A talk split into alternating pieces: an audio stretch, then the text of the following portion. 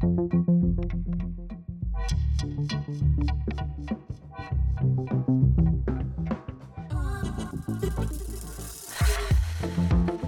I'm Gio.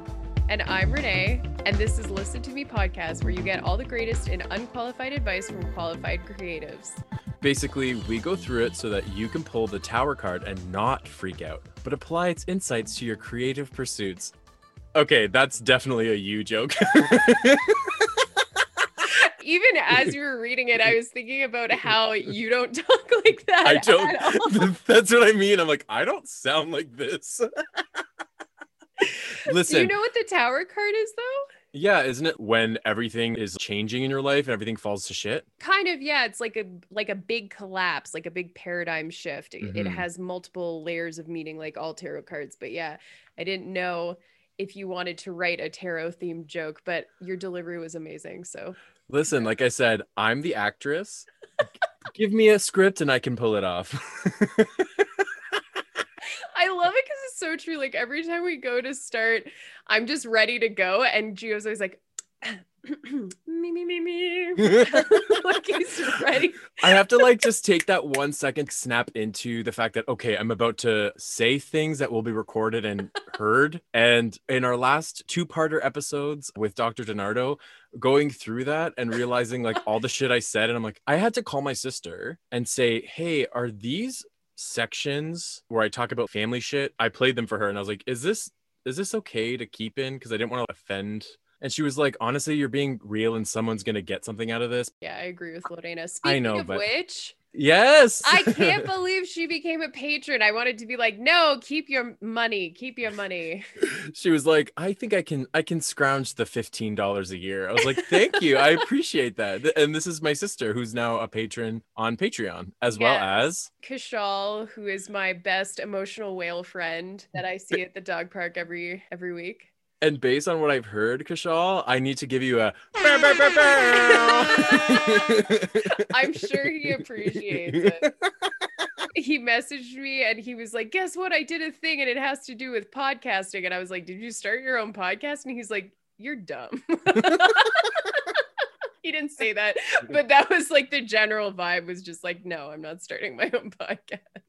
I love So that really thank you so much Yeah, thank you. And for anybody mm. else who wants to check out what we're doing, you can go to patreon.com slash listen to me pod and see all the cool stuff we're putting up on there. i found a new ding noise for it because you had mentioned that some of the sound bites are starting to remind you of like the editing in drag race i I purposely say that. Who said that? you did you Are were like sure?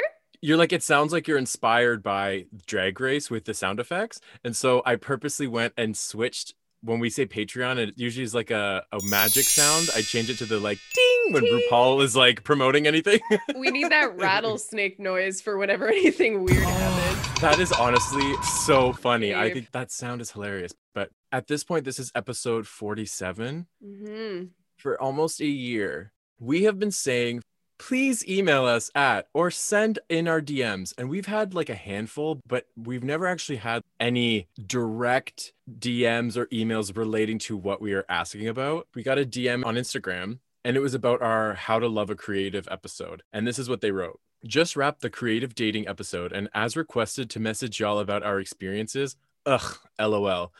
I have dated a lot of different types, in quotation marks, of guys. And honestly, I say it time and time again. I don't think I could ever long term date someone who wasn't a creative mind in some capacity, simply on the basis of feeling understood. I think everyone is so different in terms of how they date. Some are birds of a feather flock together, and some, like Renee said, opposites attract, which seems wild to me in all caps. LOL. this was a comforting listen. Loved it. Sierra. Thank you, Sierra. Are we so getting great.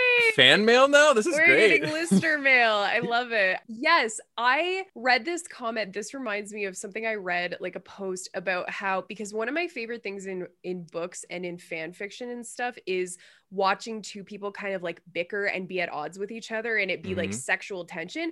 But I think for some people, and especially people who are like aromantic or asexual and don't really get the like sexual tension piece of it, it looks so weird. And that's what Right. Sierra's comment reminds me of is like the opposites attracting. It's like, why would you be attracted to somebody who's like the opposite of you? And I don't know, man. It drives me crazy, but I love it.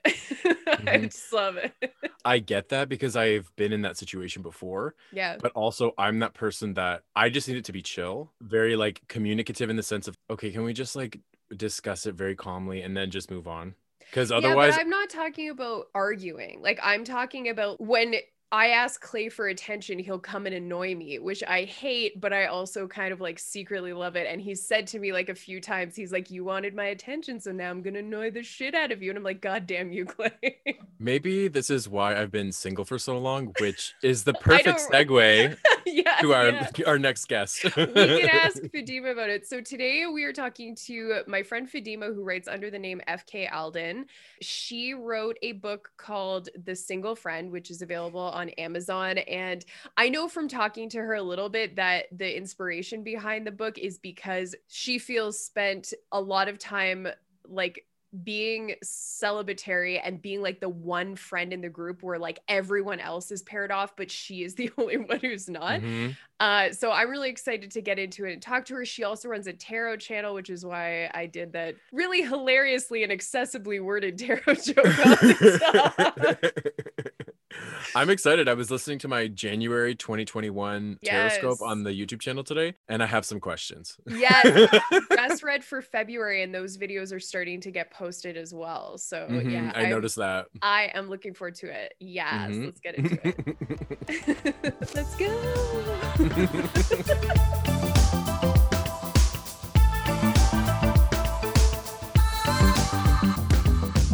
Hello. Hi. Hi, thank you so much for coming on the show. Thank you for having me. Yay, I'm so excited.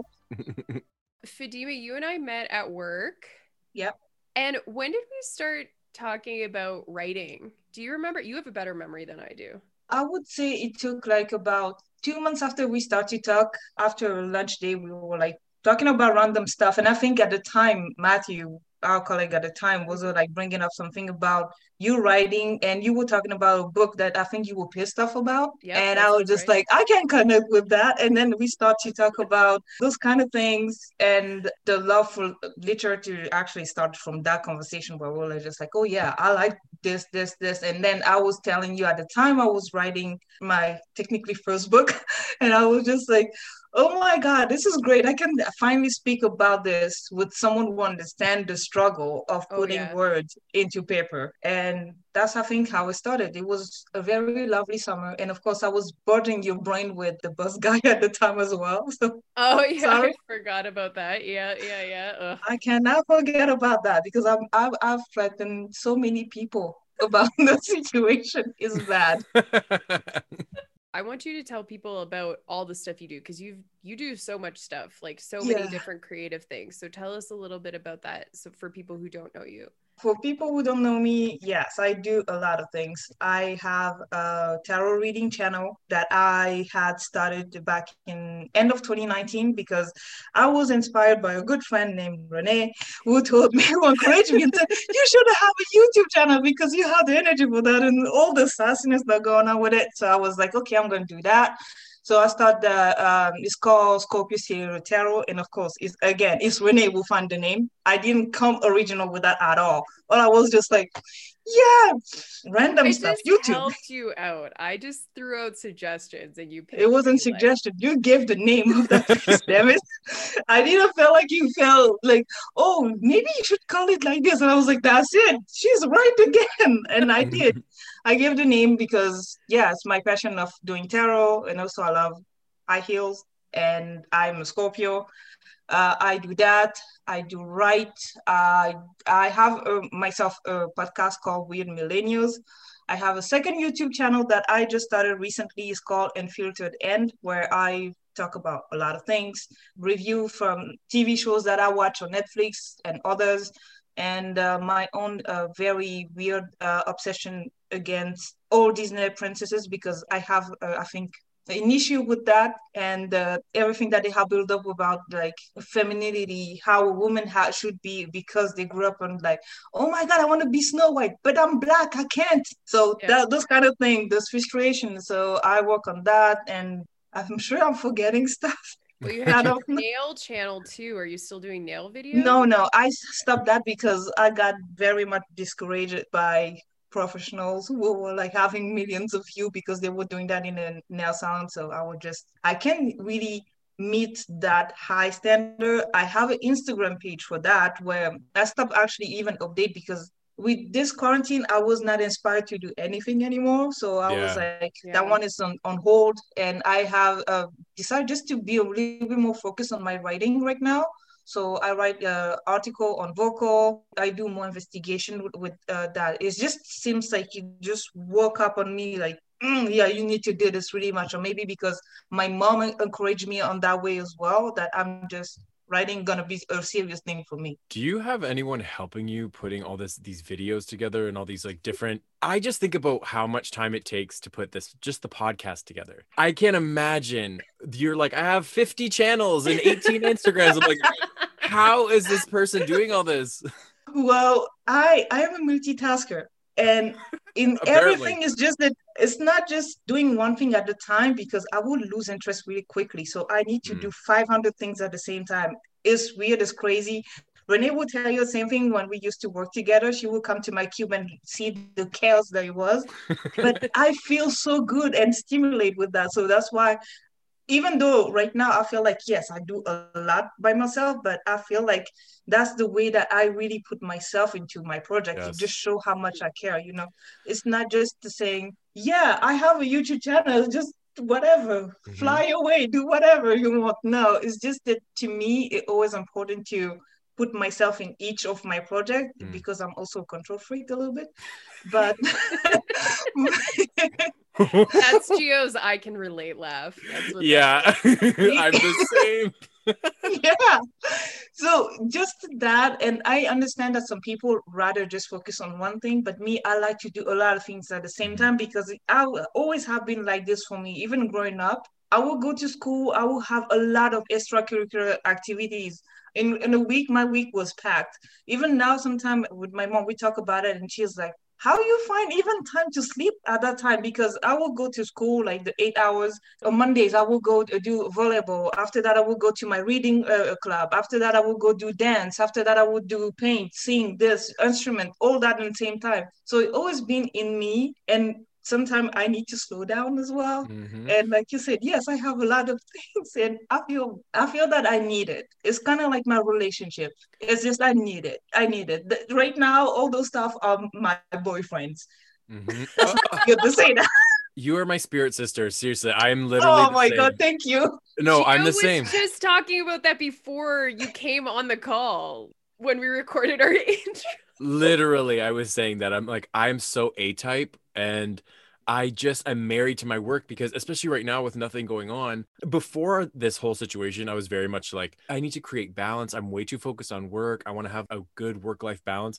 And now that i can't even do that i'm like fuck it i'm just gonna work overtime every Yeah. almost as and just because i'm feel like i'm doing something for myself that is moving me ahead so i feel you on that oh no, I totally get that. Like before even I got laid off, I was just like, I need to kind of slow down with jobs because seriously, what else do I have? And this quarantine made me realize that, oh my God, I'm a workaholic. Because Mhm. just staying at home, I was driving myself nuts. But Mhm. now I'm just like, yeah, I can still take time for this and that, but still a lot of ideas just keep coming out in my brain. And I need to do that because one day I know I will find that insane guy. We're gonna say, I'm gonna marry you, I'm gonna have kids with you, but now I'm just enjoying me. So Mhm. I'm here with all the project that I'm doing until I have maybe the rest of, left of energy to focus on that guy.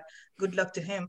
And be like, okay, I'm gonna be a wife and try to slow down. But by the way, you know what you're dealing with here. So I'm just like, just you done, done. But Yeah. he will find a way to calm me down. I think. I hope he better. maybe you're coming into his life to spruce him up a little bit and liven him up a bit Yeah. Yeah, I think. Spark some stuff for him. spark some Uh-huh. joy Yes, Marie Kondo. I would love that.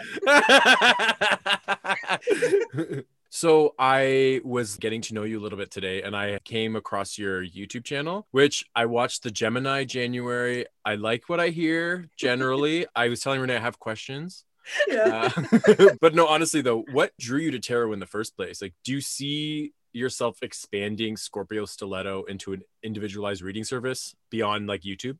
Well, what started off, it was when I, I think all my attraction for tarot was about, I think, anything related to my family, because we are very much, I would say, connected to a lot of things. And Renee and I, we had conversation like that where I was kind of like afraid of talking about it because for us, when you have a specific type of gift, you will be uh, kind of like put uh, outcasted and say that oh you're weirdo. If you someone does not believe what you believe it's hard to have that kind of conversation with them and say just be open-minded. I'm, it's not like i snoop on your life and tell you oh by the way all of this is happening. Like i was telling a, a lot of time to renee i sound like a crazy person because i need to cut it out on my head I would just like one day wake up. I was 15 and I told my mom, I need to have tarot cards. She was like, Where the hell that come from? Say, I don't know. I need them. And she brought that to me.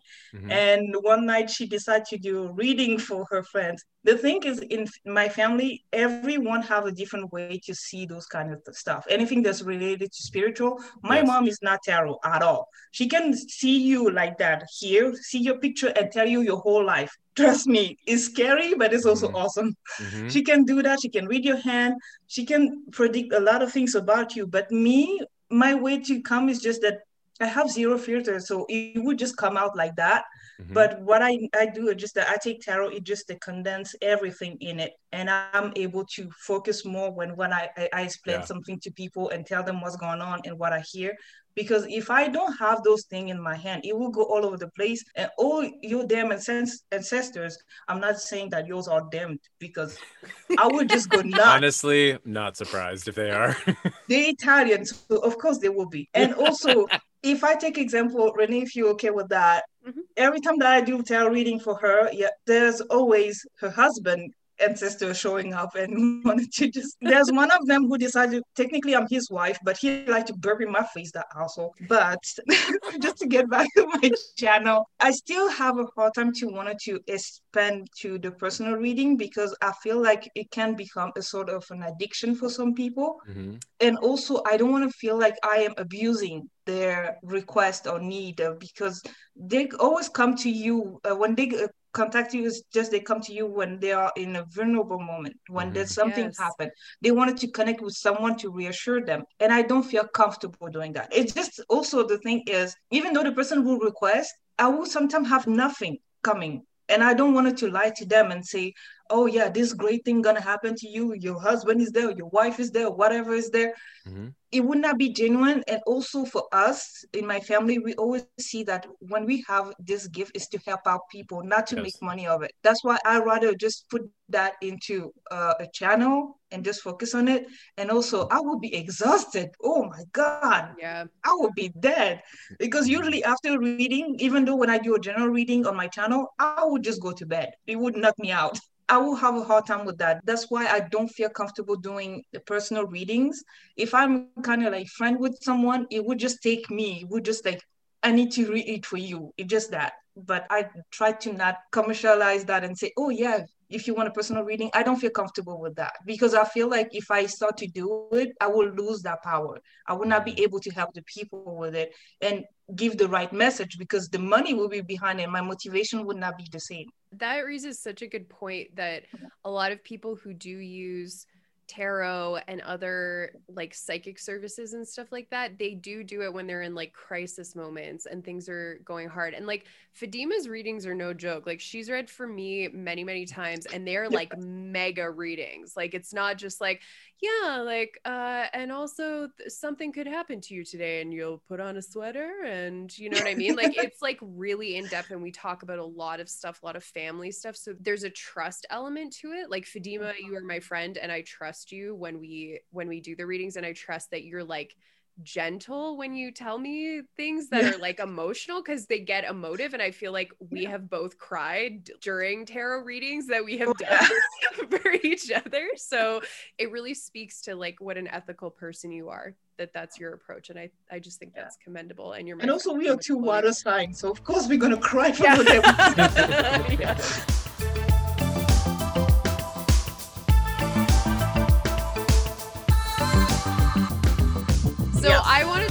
the single friend. So the single friend is the first. Is that the first book that you wrote, like that you finished? Well, it's my first book that I wrote as an adult, yeah. Because the second, the first, technically, like officially, Patient Zero, it was like a collection of poems that I wrote when I was 19, and it was shitty as hell because I was so in love. And also, all written in French, by the way. So it's called Confession d'un cœur, so Confession of a Heart, because I was fully over the hill for that guy, and he inspired me instead of being focusing on doing my class and just have my grade right because I hate math. So I wrote that. That was my first book. And then I decided uh, after a lot of years passed and I didn't really think about my writing at all because since I was like, I would say 14, I started to write some stories, but I didn't really put too much thinking about uh, on it because I was like, okay, first of all, I am dyslexic. So dyslexic people doesn't don't have this kind of need to write or read, but it just after a time I was like, I collect book. I love that. I just just the smell of it. I'm just oh yes. But I enjoy that. I enjoy that because to me it's just I would say the way to be able to travel elsewhere to just Yes. you are in, in a certain place but your mind is able to go everywhere on the planet or even outside if it's sci-fi or whatever. And that's why i was like yes book is awesome. Single friend is my second book but i see that as my first official where i was putting really much thought and work and research to it. And some weird out sweat because I discovered some crazy things about single life and I decided to put that in the book. That's why for me, I see that as my first book because I really cared about it. So, what's something that's interesting when you're saying, "Oh, I came across some interesting information"? First of all, um, the the stigma that single people always had, whatever happened in society, everyone on the planet is not just a cultural thing that is linked to Western society. A lot of minority, uh, Latinos, uh, Black, Asia. I discovered that in Japan, there's actually a subculture uh, where you have those guys who just, whatever happened, they don't want to be in a relationship. It's not that they're uh, asexual, it's just their culture is so ingrained in them that they will even have a hard time to go talk uh, to a woman, even invite her to or to have a drink because they have always this mindset that the women have to be shy and refuse every offer that they get, and the guy have to be the one be like, okay, if I chase her, not too hard. And what I discovered with Japanese culture about single life is really strange. But what I've seen is just that we all share that thing in common, but we keep our stigma elsewhere because I was sick and tired of seeing everything about Valentine's Day. Oh yeah, single people are jealous of people in uh, in relationship. No, we're not. Some of us are super happy to be single. Mm-hmm. They're like, yeah, dodge a bullet over here. so you see this kind of thing. I discovered as well that the pressure for women is not just limited to women cisgender or transgender to find uh, someone. It's just with the evolution of human being that we are it always been seen that you have to couple up to reproduce to uh, just by survival you have to have a partner because we're social being. And it's not totally acceptable to be alone. But for where I come from, especially growing up in France, over there, you single for all your life is totally fine. You're actually doing well doing that because you choose to. But when I came in this continent, I felt like it was that culture was a setback where it's again, it get back to how uh, a lot of those minority lived and also the, um, uh, in the African continent where they would look at me and also look at anybody who was like around my age and be like, how come you single? Why are you single? What what's wrong with you? Like, mm-hmm. why you have to be with me? Yeah, yeah. Why, why should be the one who will have something wrong going on because I'm single? Those are the things I discover. And all the pressure that we have about marriage, those crazy, stupid things, where our generation are probably the first one readjusting that uh, norm of being by 25 or 30, being married, have a kid and a house. We are the first generation changing that definition where it's not working like in the 50s where yeah you get out of your parents and then you you go to your husband fuck that's what my parents did in the 80s 1983 mm-hmm. yeah i know my parents were like 25 and they moved from their parents house into their house and i yeah uh-huh. i had uh-huh. the same thing like with my it's like when are you bringing a boy home but also don't like date Yeah. but not until you're married like that was very very much the rhetoric that i grew up with and yeah i definitely agree that being single is very stigmatized because there's just this assumption that you wouldn't be single on purpose the timing of this is very serendipitous. Not that this even means anything, but I found this like a meme. It's on the being single and like the perception of you feeling like is something wrong with me. And Yeah. it said, "Gay boys are like apples on trees. The best ones are at the top of the tree. The other boys don't Yes. want to reach for the good ones because they are afraid of falling and getting hurt. Instead, they just get the rotten apples from the ground that aren't as good, but easy. So the apples at the top think something is wrong with them when in reality they're amazing. They just Yeah. have to wait for the right boy to come along, the one who's brave enough to climb all the way to the top of the tree. Yes. that is such realness for like um, like all Yeah, everybody that's how that I I, feel. think about yeah like all of my single friends because i'm always like that's what i hear almost overwhelmingly when i talk to my friends who are single is like what's wrong with me and i'm like there is nothing wrong with you Mhm. at all like you are fantastic why am i friends with you if there's something wrong with you i love you you're great But it's true. It plays tricks on your mind. It's like, Yeah. why am I so like? Why is it impossible? I'm like, and it's not like once again, it's not an ego thing. Like we talked with Dr. Gennardo on last week's episode. Hmm. It's not me. It's like it's, but it's it because of society. Yeah, society, the media, how we have been raised culturally. Like I said earlier, we are the first generation questioning all the status quo, where we are like, yeah is that really that wrong to be single? I'm Mm. I'm 33. I'm not married. I don't have kids. Thank God for that.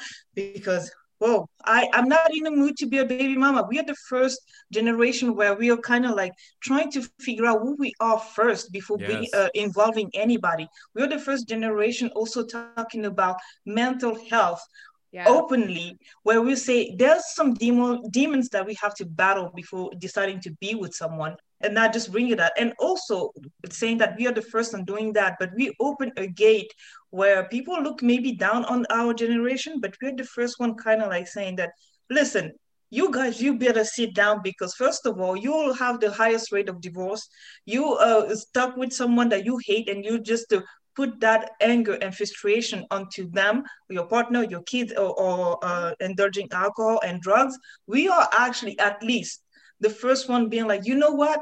I'm going to work on me first before offering my heart and my life to someone else.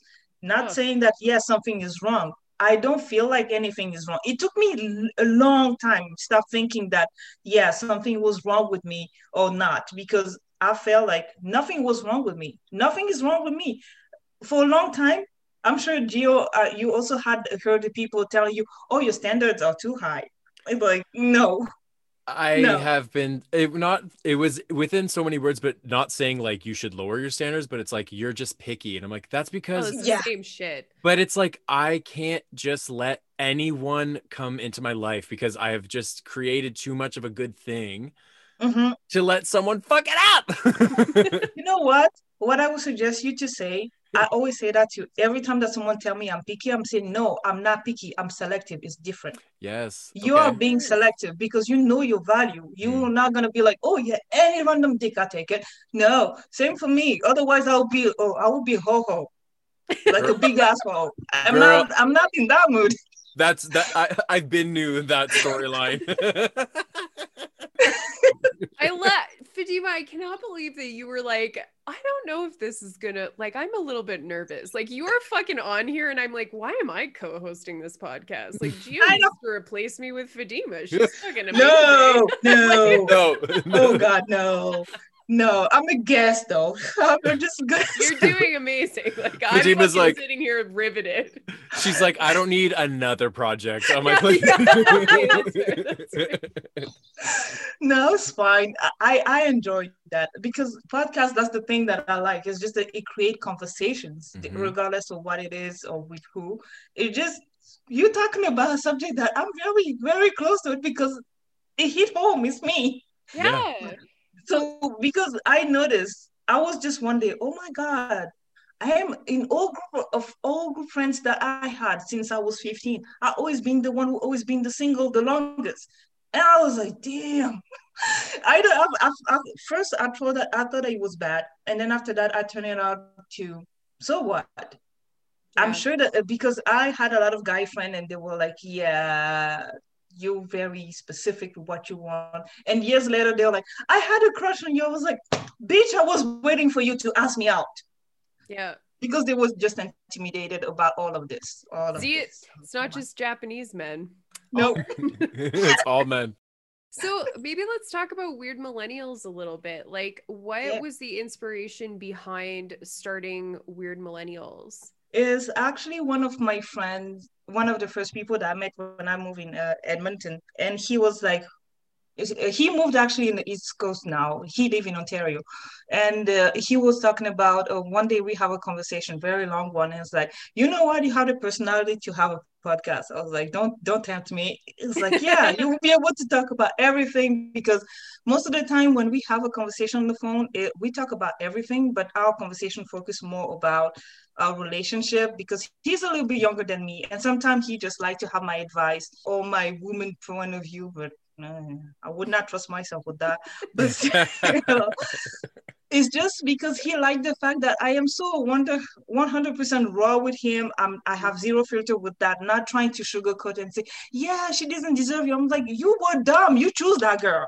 Yeah. So that's what he liked. And I was just like, okay. I was thinking about it. And then one day I was just at my apartment. I was just, this quarantine just drive me nuts. And I will see a lot of things on YouTube that I wanted also to react, but I am not a type of go and comment and be very negative, uh, uh, just to destroy the person because otherwise you don't agree, just get out. Mhm. That's what I did. And I, and I created, yeah. yeah. And then I was like, you know what? I'm gonna create my own podcast. Actually, I'm gonna do that. We'll see how that goes. And I decided to create with millennials, and even the name I was, came out of nowhere. It's like, yeah, I'm weird. I'm millennial. Whatever. But it makes total sense because you were just talking about how this generation, like the millennials, we are seeing like that sea change or that mentality shift toward different things. So, talk a little bit about what things do you take apart on your podcast? Because you like to think about stuff analytically, right? Yeah. So, that's what you're doing on the podcast. Uh, my latest episode was something uh, subject that it was close to my heart because I would say that I live it, but also it was helping me discovering that. I was talking about colorism into the black culture and the hypocrisy of black people about that and how we uh, always like put on a high standard. Any woman was very light skinned on the top shelf and say that, oh yeah, they're the best, anything like the Apple uh, um, situation. It's just that they're the best. You have to take them. And the dark skin are being mocked and salted, all that. All that by the same people who say that, oh, support me if I am in trouble. I'm like, man, we tired. Yeah. I heard a lot of other African American talking about it. Me, I experienced it in within my own family because sometimes I would talk with them through webcam. Just because the light is good, my skin look great. They're like, oh, oh my god, you bleach. I'm like, hell no, no. First of all, your skin is amazing. I just want to Thank say you. that. That's also the light. No, no, no, no, no, no, no. In real life? I spend time with you in real life. Yes, and your skin is beautiful. Thank you. but- But I was just talking about uh, that part and also what I was experienced within my family where I was born light skinned. When I was born as a baby, people thought that my dad was white, which was not the case. The guy is also black as a charcoal. He's black, black. But I came out light skinned and they were like, oh yeah, she must be mixed. And also I have light, my hair color is not black either. It's like a very uh, reddy, kind of reddish. I'm a black ginger girl. When I was a kid, my hair was ginger, and also I don't have the texture that they see in black people. But even that, they will always tell me apart and kind of like saying that I'm bleaching. I try to be more white. I'm just like, no, I'm not. Here, there's one thing also very important to take consideration of is winter. Yeah. With minus fucking 22, you're not gonna be dark.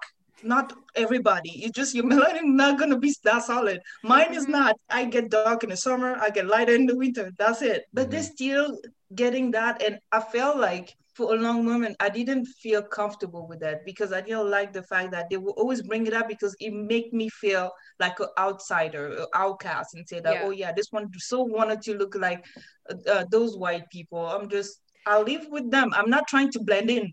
and you can't fucking win. It's like you're light and that's a good thing, but you're light and you're trying too hard to be light. Like, and Mhm. yeah, exactly. Like, oh my God. Yeah, I was talking about that and also the preferences, the difference between preference and fetish, where Right.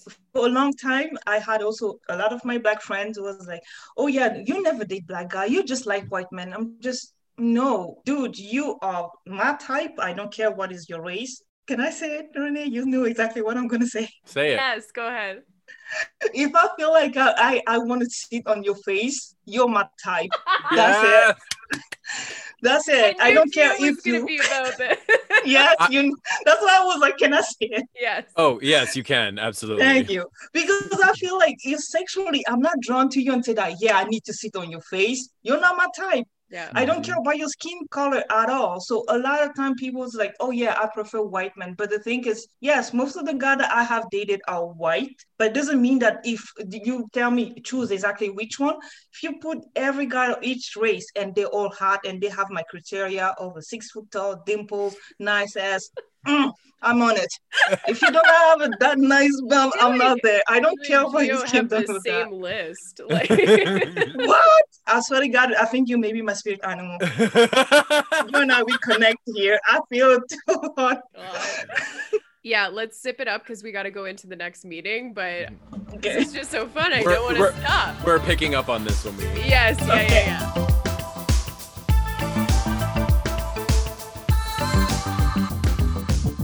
Okay, so I want to go back exactly to where we just left off. Okay. I am exactly the same. Yeah. My criteria is are you hot? And hot is not specific to me. It could be any assortment of styles and looks and backgrounds and whatever. I really am like an equal opportunist when it comes to men. My only criteria is what's going on up here and what's in here. I don't give a shit about the rest. If you're hot to me, any variation is good, which you would think you're casting a wide net. Mhm. But like, I don't know. Like, Exactly. Like seriously, you and I we are really the same. Like the look is important, but here and here Mhm. very much important. If Yeah, you're an hidden part. asshole, it's gonna make you ugly. That's it Yeah. for me. If you're a dick to people, you're gonna be a, a, a- no. You can be the hottest guy on the planet, and if you're an asshole, it's gonna make you ugly. So then I would not want to sit on your face. But if you're someone who have a very gentle heart and also uh, are able to have a stimulating conversation someone will just get it my weird ass sense of humor and able also to Oh, get yeah. like to something very deep i'll be like oh my god my pants are soaked. Let's go do this because i think it's very uh, turn on and it's very sexy. A man who's a, a smart someone who's smart is very sexy. It's not just the physical well kind of it helps a lot. It helps, yeah. But- a lot. Smart and hot i think are both relative terms in that way right? Because like Yeah. i'd have this conversation with clay all the time because he's not smart in the way that i'm smart. He's not an academic thinker but god damn he is smart. And when Mhm. i talk to him and i hear him take apart things and like tell me his point of view and the way he looks at stuff that is sexy to me. Like i think it's very attractive when somebody can articulate kind of what they got going on up in there and you connect in that way and you feel seen with that person. Yeah, exactly. Mhm. I'm just like, yeah, I make zero discrimination on that. And uh, the person have, have to be open-minded as well because Mhm.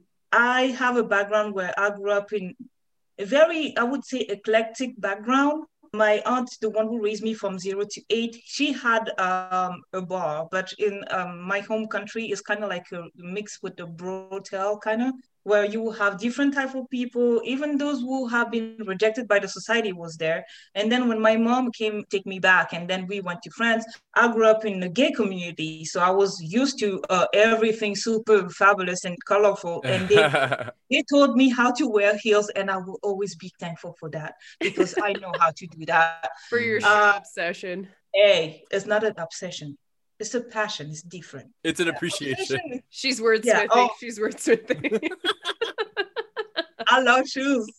I know. I love love shoes. Just think about it. Oh i'm happy with that. So yeah the guy have to deal with it. Also you have to have good taste in shoes of- of course because if he says like oh, i don't like girls in high heels get the fuck out. Don't talk like that about my babies. He has to be secure because sometimes think about it if you're a woman who likes to wear or anybody who likes to wear heels and it'll make you taller Mhm. than said love interest two of my friends they got married and out of shoes like they're the same height in heels she is obviously taller than him and for their wedding she wore heels she was like i'm wearing heels it's my wedding Mhm. Yeah. and he was like whatever. He's like, I got a tall ass lady. I don't care. Like, you know what I mean? Exactly. and I was like, I love that. Yeah. Yeah, that's called confidence. It's, it's mm-hmm. beautiful. It's Yeah. beautiful to see that. But of course, I'm, I'm not that tall. I'm five three.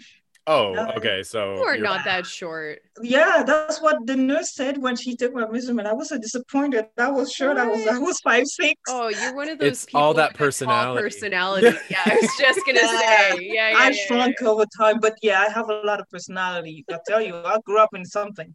You meet my mom, you understand. yeah. Oh, one day, one day, I'm gonna meet your mom. I talked to uh, to her about you a lot, and she's like, "Really, you're not tired of talk about your friend like that?" I'm like, I talk about all my friends like that. They're all my closest friends, so I'm gonna tell you what's going on. and she cool with that. There's just five people that always talk to my mom every time. My two besties, Michelle and Tony. My uh, other friend Joan, uh, Renee is part of it. And also another one, he uh, is like I said, that he's my adopted brother. Either he wanted or not, he's my brother. He cannot Mhm. negotiate that. I said that you you type with me, you done. It's like, uh, okay. Yeah, I understand that. I want to talk about vocal media. So, can you tell me a little bit about what your experience writing on vocal media has been and the kind of things that you've written about? The thing is, I discovered that on Instagram. It was one of those ads that was showing and said, "Oh, you can make this with that," and I was just curious a little bit. I went on the website, not really thinking about the, money side of it, and I look at all the things that they were putting there, and I was just, hmm, that seemed interesting. I have also stuff to talk about that is not absolutely related to what I'm writing, and also I felt like it would help me develop my skills a little bit more. So mm-hmm. I wrote my first article on December 31st, 2020, because I was sick and tired of all those damn Happy New Year, New Year, New Me. I was like, no, no, no. New Year, same oh as of your ass. Stop it. I'm gonna lose 30 pounds by this. It's like, oh, stop lying to yourself. You didn't see how a gym looked like in a decade. So that's kind of stuff where I was just like, I'm gonna talk about that, my frustration with that. That was the first article that I wrote there, where I was talking about all the resolution and how people put this, this type of pressure on themselves just to meet that because it's ridiculous. You don't need to lose 10 pounds by uh, uh, January 31st. That's ridiculous. In one month, if you never have like being into working out, don't force yourself on something you would never do. Yeah. That's all I was like thinking about when I was uh, looking at that. So I wrote an article about it, and then after that, I wrote a second uh, thing for them, but it was more of a story where I was able to kind of like just let my imagination take me whatever, and I decided to take a twist on uh, the Little Mer- Mermaid because I also hate that bitch with her tail, and. and I decided to, to kind of like uh, put a twist on it where she's not just like that stupid ass half fish girl who fall in love with a, a dumbass human who is not smart enough to say, write down your name, by the way, instead of, oh, I like you like a sister. Yeah, fuck yourself. So I, I kind of like change a little bit the story where it would imply, uh, put a lot of different uh, character and actually the focus would not be on the little mermaid herself or the prince, but the third character will fall in love with the prince and will have a whole life with him, not knowing that this dumbass is in love with a half fish woman. That was uh, the part of what I'm doing on vocal, and I, I am planning to write another article. But I don't know exactly what is going to be uh, exactly because I kind of like set myself. I'm going to do that by Saturday, so I will see what is going to be. But uh, probably something about it, say that take it slow, or depending of one of the voices will tell me. Isn't that the truth? Oh my God, there's too many people up here. Sometimes it's just overwhelming. the cacophony of voices. it's terrible, but it's okay. They, they kind of like get along someday when they want to gang up on me, but it works. I always joke that for me, the I'll, I'll lump all the voices together and I just call them Carl. Like, listen, Nice. Carl. Like, shut the fuck up, Carl. I'm trying to just be zen right now. You're getting in the way of that. I like it. I would like to do that, but unfortunately, it's not always the case because they also, as you see, Hmm. have a lot of fucking personality. Like, Mhm. bitch, excuse you, why you try to do that? Uh-uh, I'm not going there. This way. Like, Okay, we got it. Yeah. So yeah, I get it. but it's fine. We all cool out here. It's kumbaya some days. All alone with all myself. The perk of living by yourself with no roommate, with nobody. Once again, I know exactly where you're coming from. like I'm in the same. It's like you're speaking to my soul. Look, Renee know that I have a deep connection with Gemini's. It's a thing. I, it's I a heard thing. today. I heard that today in that Mhm. video. You went on about the Geminis. I was like, in my notes about you, tarot, and then in brackets, Scorpio Stiletto tarot loves Gemini smile emoji. I'm not. I'm reading it right now. I have really, I think I have just that strong thing. Whatever happened, my aunt, the one who was like um, closest to my mom, is a Gemini. And I'm really close to her. Something happened to her, I will be pissed. I don't know. I will burn down this planet if anyone just trying to say trash about her. She's the only one who can just say shit about me. I, I have to be the only one be mad about her. Nobody have to defend me. Uh, my best friend Tony is a Gemini. My rising is a Gemini. All the guys that I wanted to fuck on this planet are Gemini as well. I feel like I just have a thing for Geminis. And trust me, you are probably the best sign ever, personally for me. And I'm very biased on that. From the mouth of angels. I agree with you. Yeah, We are wild though. Talk about Gemini men. I love it. I know. One of my exes is a Gemini, but the problem sometimes I feel like he still can't get enough of me and he's married. And I don't want to do that. I, I have way too much respect and also I have my boundaries. No, Yeah, oh, but uh, uh, Yeah. Renee know that the guy that the buzz guy that I, I still I feel like I cannot just get over him. He's a Gemini and it's not just that physically he was turning me on because like for months I was like I fucking that guy and he was doing the same. And after that we started to talk.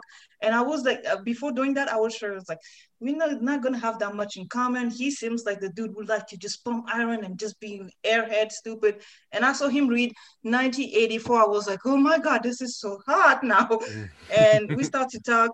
Same way to see things same energy same connection with books and crazy stuff that we read i was just like oh my god marry me i'll go i can have give you 30 babies right now i don't care i'll take it One day, one day, the right Gemini. if you have that many kids, you just need to make sure you train them so that they can edit your videos, edit your podcast. Yes. And when we're your creating- nails. Yeah, I yeah. would not trust them. I would not trust them. Like really, I know that I'm weird and crazy and I like to do a lot of things, but I wouldn't even trust my own kids. Even to just coming at this world, I would be like, my God, if you survive over five years old and you still have all your shit together without a therapist, wow, it's not me. Thank you, Dad.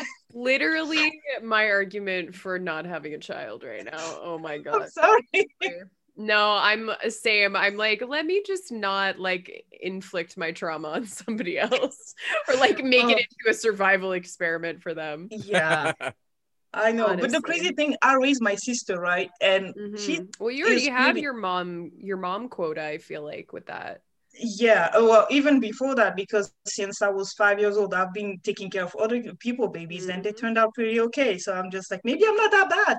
But apparently, my sister is picking up a lot of things that I was doing as a kid, and my mom is like, "Yeah, I don't know, but I, I can't do this." I'm just like, "Oh my god, I have to take out that distance every time something happened." My sister called me first before calling my mom. Just like, "I'm not your mother, I'm your sister." Oh, I definitely hear that because that's my experience right now. When shit hits the fan, Mhm. hi, I'm the one who gets the phone call. You know that. you give me the vibe that you're gonna be a good mom. I know that if I push out a human of my vagina one day and it's like about not acting up right, I will get that kid straight to your house and say, You will Yeah. see Aunt Renee, she's gonna give you shit. And I Oh, want yeah. you to give them shit. I'm a Like, I give you the- terrifying, terrifying aunt and terrifying mom. Like it's something in my voice. It's very frightening to be. I love it.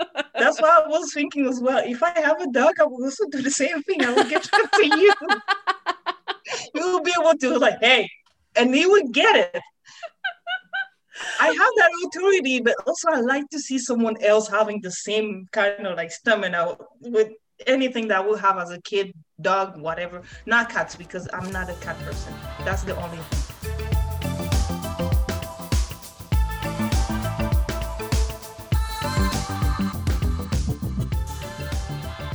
writing right now. I know you're writing because we are part of the same writing group slash book club as well.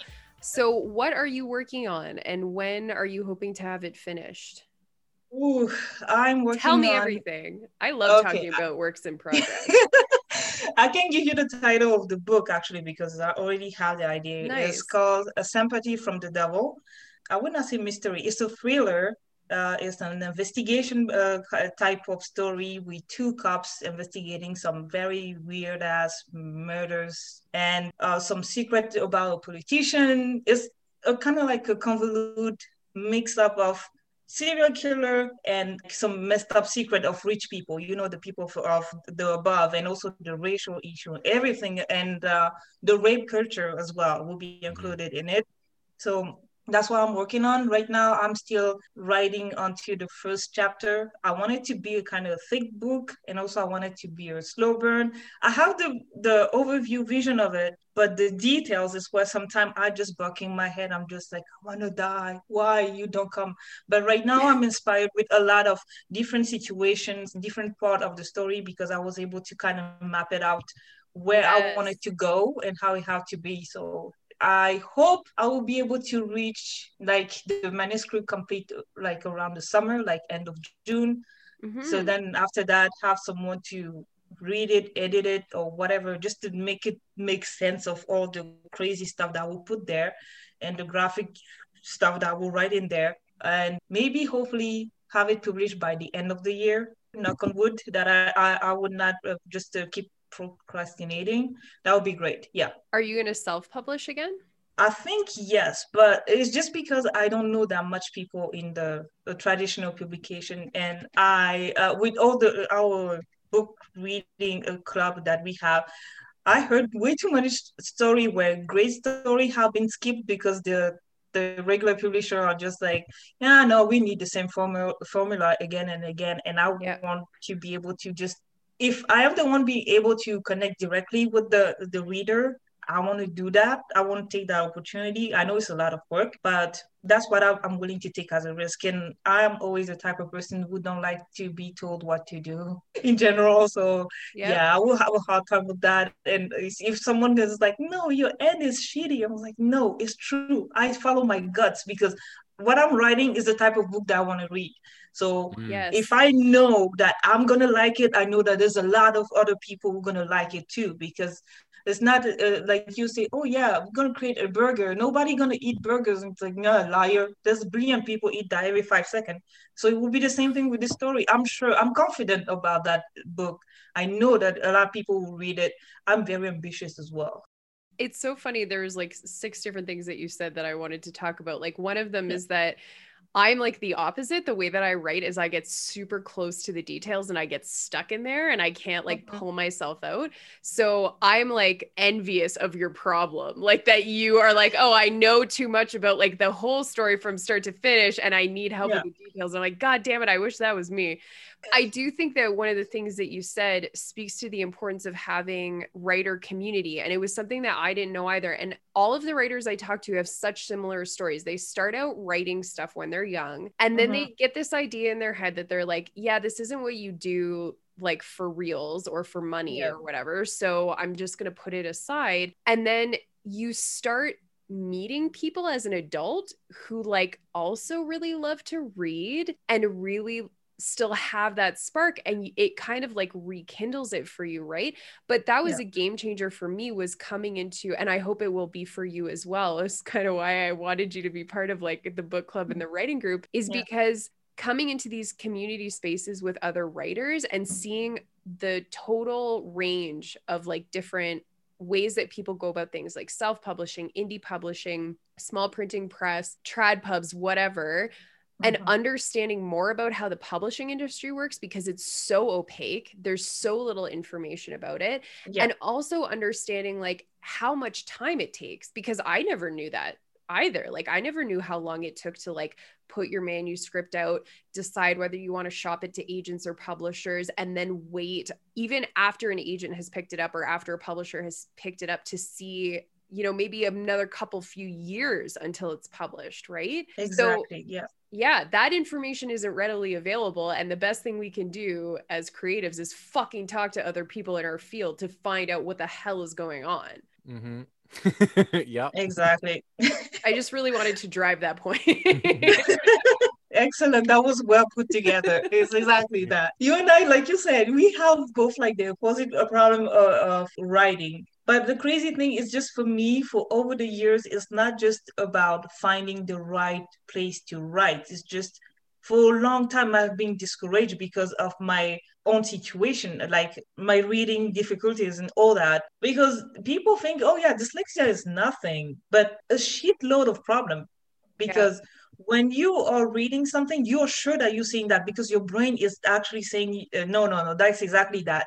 Or sometimes when I will write. So for a long time, I was carrying that on myself and be like, I don't trust myself for writing a story because they will read that and it would not make sense. And who will want to read anything uh, written by someone who's dyslexic or someone who had a hard time to learn or this or didn't even do uh, literature education at all all those things, me, my love for reading and books and stories, I did it myself. I didn't have like a, a specific curriculum or have um, education for that. I chose, I did it myself. So it's self-taught because I, I come from a culture where we are more about oral stories, where you tell story uh, every time. And I always enjoyed that because it felt like the person didn't have anything in front of them. They have everything memorized and they tell you some some very amazing legends and you also go with them and it's your imagination doing the rest of the work. So for me i was like i'm going to sometimes i will just have an idea and say i'm going to write it down and just like this.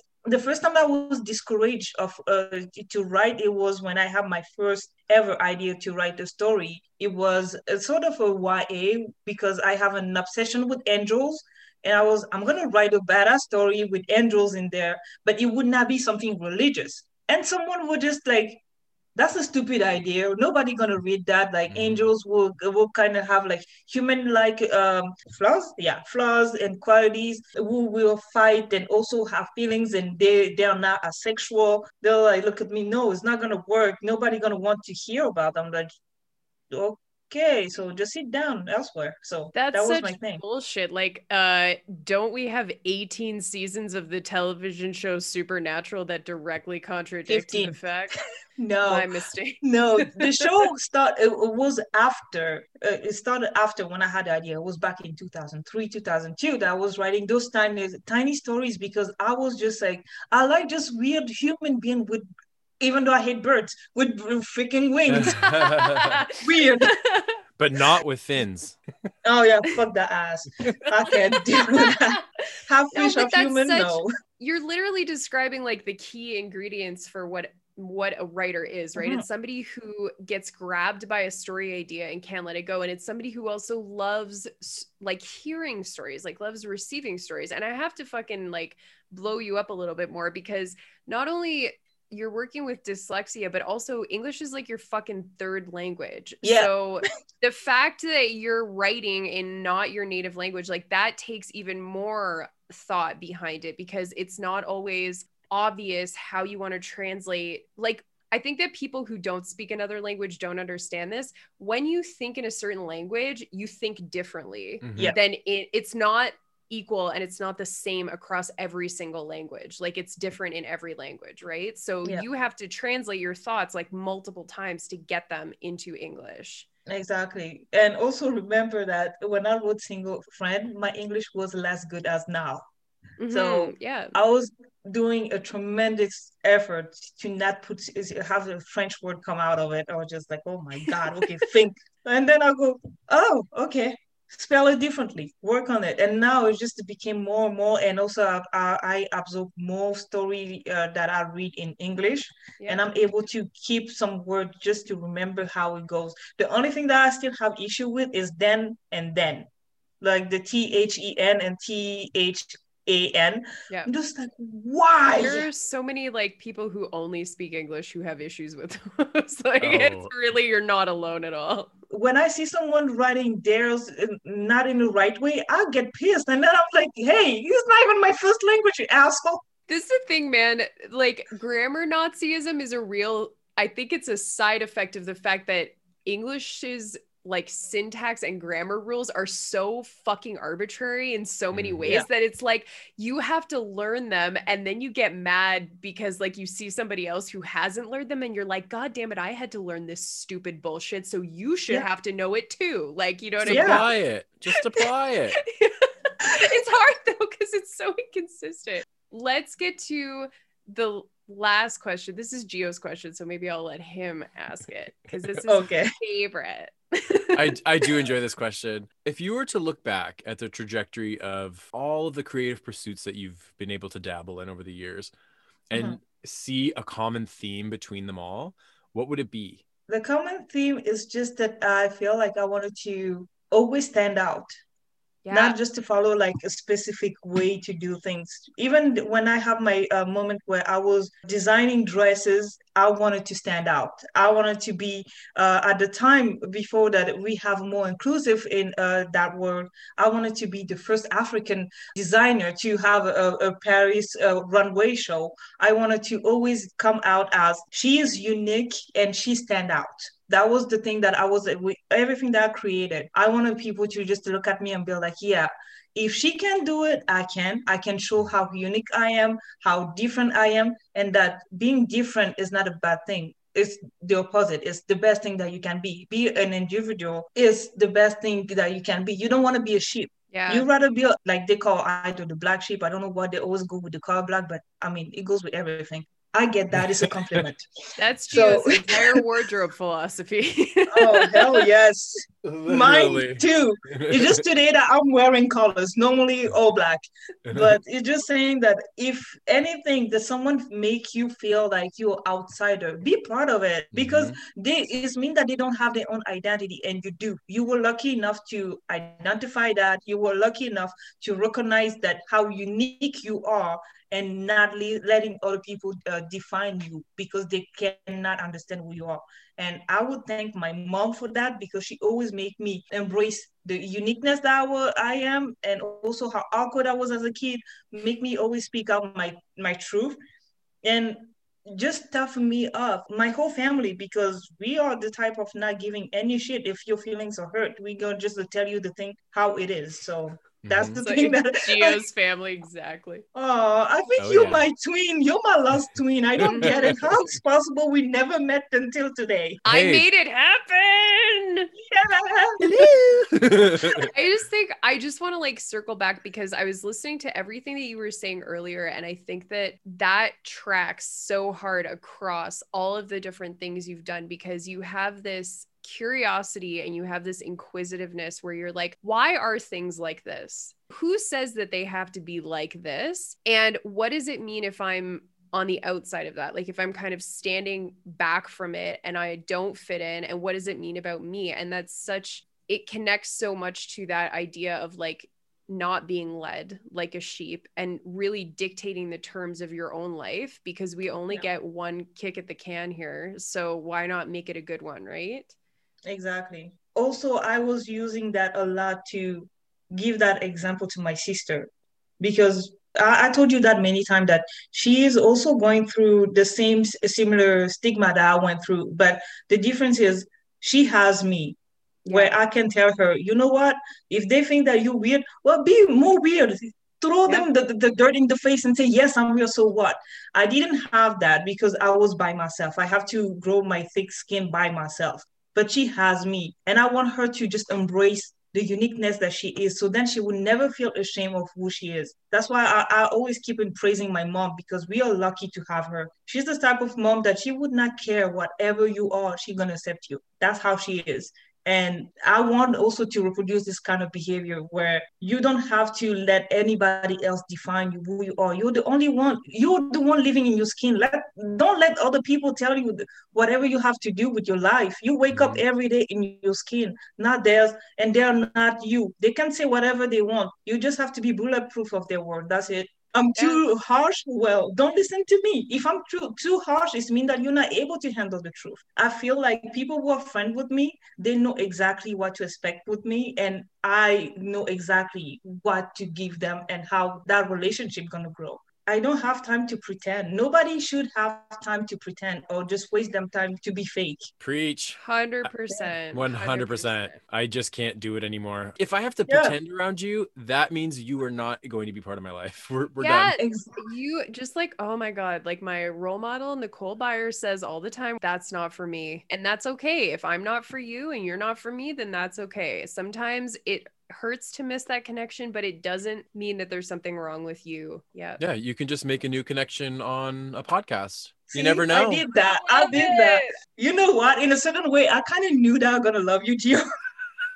I kind of knew that it would happen because I was just like, I know me, and knowing Renee and everything she told me about you, I was like, yeah, Mhm. him and I were gonna be thick and thieves, like this. Oh yes, I I'll make sure to follow you on all 100 of your accounts.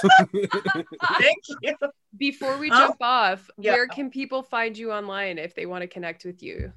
Well, I would suggest them to go to my uh, writer Instagram, FK Alden. So Mhm. it's on Instagram. Uh, they can uh, also get to my YouTube channels. The first one, Scorpio Stiletto Tarot. The second one, Unfiltered End. My podcast with millennials.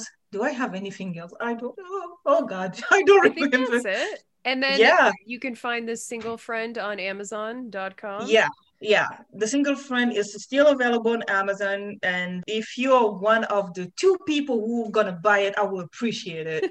I would not care. Like really, it's it's been out since 2018. I don't mind that people will shit on it. So a review would be cool, even though so then it would just give me tool to write better if I have to rewrite again that story of the single friend because my situation is no, it's still the same. but the difference is just that now I don't care if people's like, but you're single. But I'm fabulous, man. It's true. I'm Fucking single, right. fabulous. And if you're not trying to to want this, is something wrong with you. That's all. That's all I just say that. We met at a great time because I'm very much embodying that energy these days. And so it's, Yeah. it's nice to have it reflected back at me. You me so have happy. to. You have to because, like I said, the uh, uh, your true best friend, beside like people that you care about, is yourself. If you don't don't hype yourself up, who's gonna do that in your darkest moment? You are the only one you can trust. Mhm, I know that a lot of people, especially during this pandemic, have been really hard mentally. Me, you know what I did for this time? I thought I would be hard, depressed, and very sad. I was dancing half naked in my apartment because I was like, I'm lucky I have this place. I'm lucky I'm healthy. I'm good. And damn, I look good. I was just dancing along just be, be fine and say, you know what? The guy who's going to end up with me is the guy who deserves me, the whole me, not just the 50% or 30%, the 175% of me. And he will Mhm. be totally fine with that. He will even assume that he's lucky or not. He better say that he's lucky to have me. and it will be vice versa because, of course, I, I have to also show some tiny love. right? Yeah. Adima, I'm going to show you big love because I fucking love you. And I'm so glad you came on our podcast. This is amazing. yeah. I love you guys. Thank you very much for having me. It was so fun. seriously. I agree. Thank All you. right. Talk to you another time. See ya. Absolutely. Bye. Have a good night.